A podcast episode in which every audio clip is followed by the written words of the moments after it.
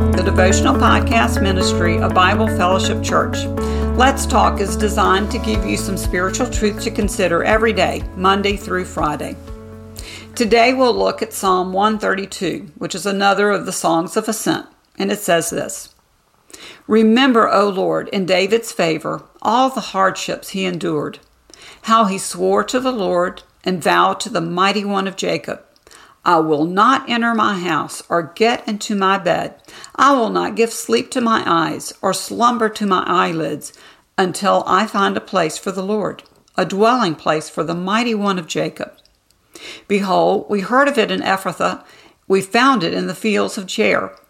Let us go to his dwelling place, let us worship at his footstool. Arise, O Lord, and go to your resting place, you and the ark of your might. Let your priests be clothed with righteousness, and let your saints shout for joy. For the sake of your servant David, do not turn away the face of your anointed one. The Lord swore to David a sure oath from which he will not turn back. One of the sons of your body I will set on your throne. If your sons keep my covenant and my testimonies, which I shall teach them, their sons also forever shall sit on your throne. For the Lord has chosen Zion, he has desired it for his dwelling place. This is my resting place forever. Here I will dwell, for I have desired it. I will abundantly bless her provisions. I will satisfy her poor with bread. Her priests I will clothe with salvation, and her saints will shout for joy. There I will make a horn to sprout for David. I have prepared a lamp for my anointed. His enemies I will clothe with shame, but on him his crown will shine. This particular psalm has several unique characteristics, making it distinct from the other 15 songs of ascent.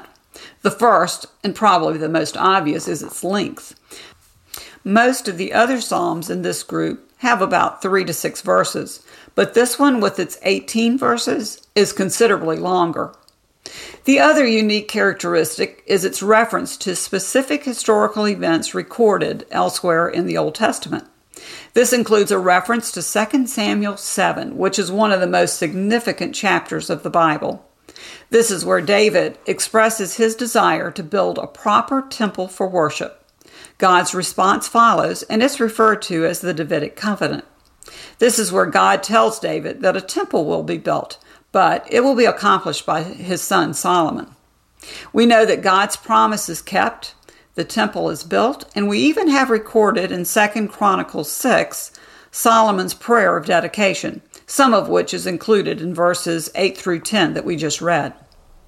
This is one of three psalms classified as royal psalms because of their emphasis on God's promise to bless the people of God through the line of David.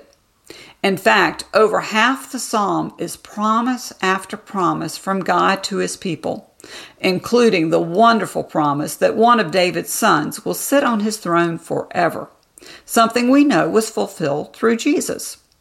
The people singing this song knew the fulfillment of the promise of construction of a temple for worship. They could see the literal proof in front of them. So, what's the significance of singing these lines, of rehearsing together the promises of God? Certainly, God doesn't need to be reminded that He kept His promise, but God knew the people needed the reminders. And God knows we still need to be reminded today. When you think about it, isn't it striking that mankind has really not changed all that much? In spite of all our technological advances, we are still people who are easily distracted, easily taken in by the cunning tactics of evil, and forget the most important things way too easily. We need reminders.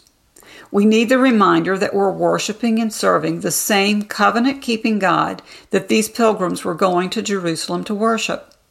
We need to remember that we pray to the same God who created the universe, who reached out to rescue Adam and Eve when they fell for the tricks of Satan, who opened the Red Sea and then closed it again at just the right moment, who sent his Son at just the precise moment in history to bring ultimate fulfillment to the promise we read about in this psalm. He was omnipotent then, he's omnipotent now.